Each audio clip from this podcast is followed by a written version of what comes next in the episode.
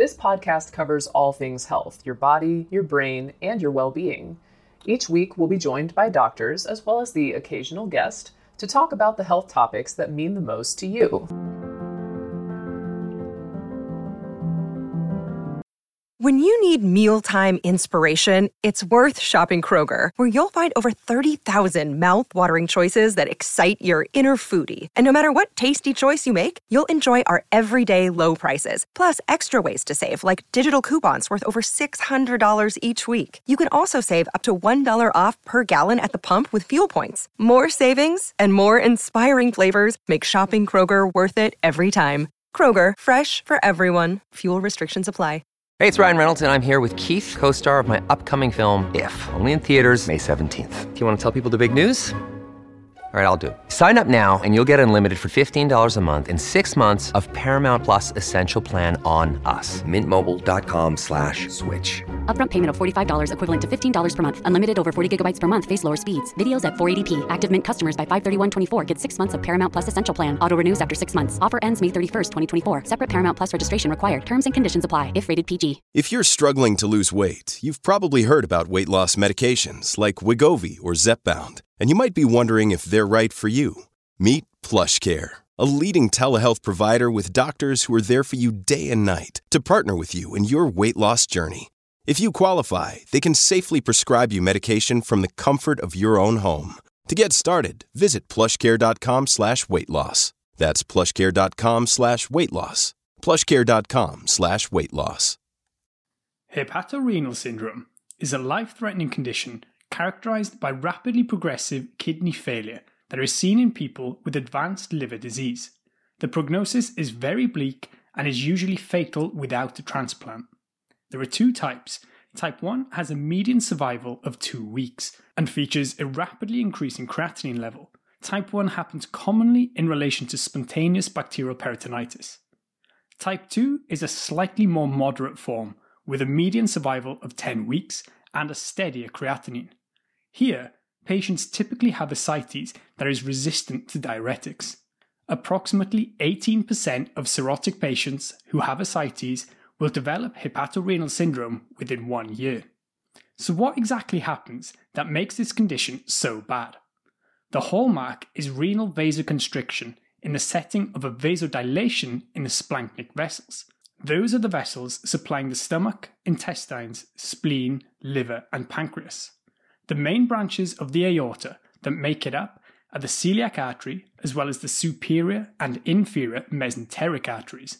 The underfill theory is that as liver disease progresses and portal hypertension follows, possibly also generating ascites, there is a splanchnic vasodilation because of release of vasodilatory mediators like nitric oxide and prostaglandins. This vasodilation leads to more blood being directed into the splanchnic vessels, which ends up draining into the portal circulation, which causes the juxtaglomerular apparatus of the kidney to activate the renin angiotensin aldosterone system, leading to vasoconstriction systemically and in particular in the kidneys. But the splanchnic vasculature is resistant to vasoconstriction due to the production of local vasodilators like nitric oxide, and so remains vasodilated. The cycle continues as the kidneys still perceive the circulating volume to be inadequate and activate the RAAS system. We take this few seconds off to inform you, our valued loyal listener, about the best health and fitness podcast shows from the Nespod studios. Join us as we give you the best of the best health and wellness updates you can rely on for the treatment of chronic health problems.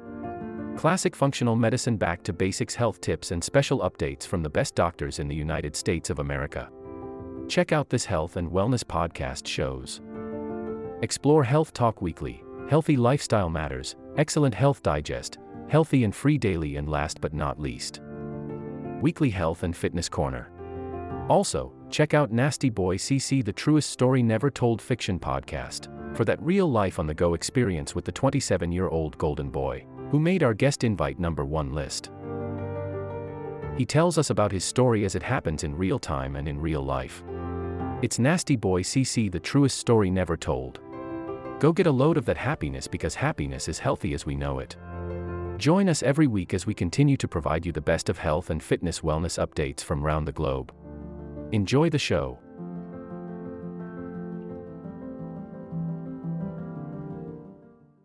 leading to this vicious cycle of the renal vasoconstriction and splanchnic vasodilation, ultimately leading to renal failure.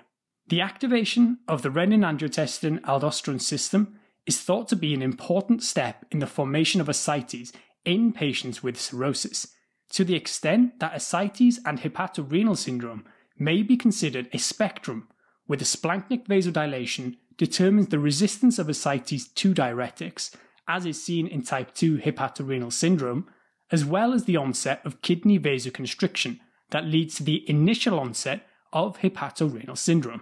It is important to remember that having a cirrhotic patient with an AKI does not mean that the patient has HRS. They may have the AKI for other reasons, and so hepatorenal syndrome is a diagnosis of exclusion. It's important to rule out conditions like acute tubular necrosis or glomerular pathologies.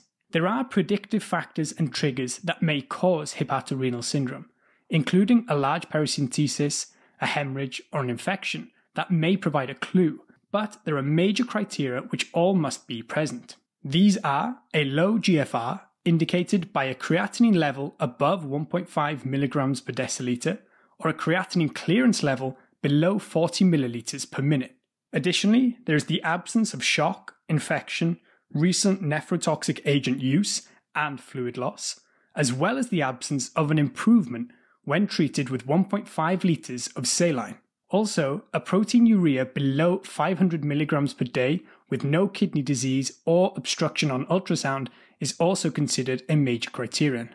The minor criteria include oliguria, meaning a daily urine production of less than 500 milliliters, a low sodium concentration in the urine, typically below 10 milliequivalents per litre, a urine osmolality greater than that of the blood, absence of red blood cells in the urine, and a serum sodium concentration below 130 millimoles per litre. The definitive treatment is a transplant. If it's a type 1 hepatorenal syndrome, then due to the connection with spontaneous bacterial peritonitis, patients may be started on third gen cephalosporins like ceftriaxone. Other medical therapies include using albumin to try to expand the plasma volume, as well as vasopressin analogues like terlipressin, which has been shown to improve the kidney function in patients with hepatorenal syndrome. A combination of midodrine, an alpha agonist and systemic vasoconstrictor, with octreotide, a somatostatin analog and inhibitor of splanchnic vasodilation, has been shown by some studies to have a significant improvement in kidney function.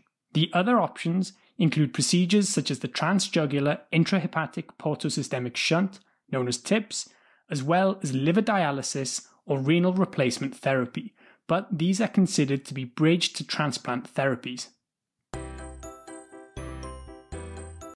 This will conclude the episode. Thanks for tuning in.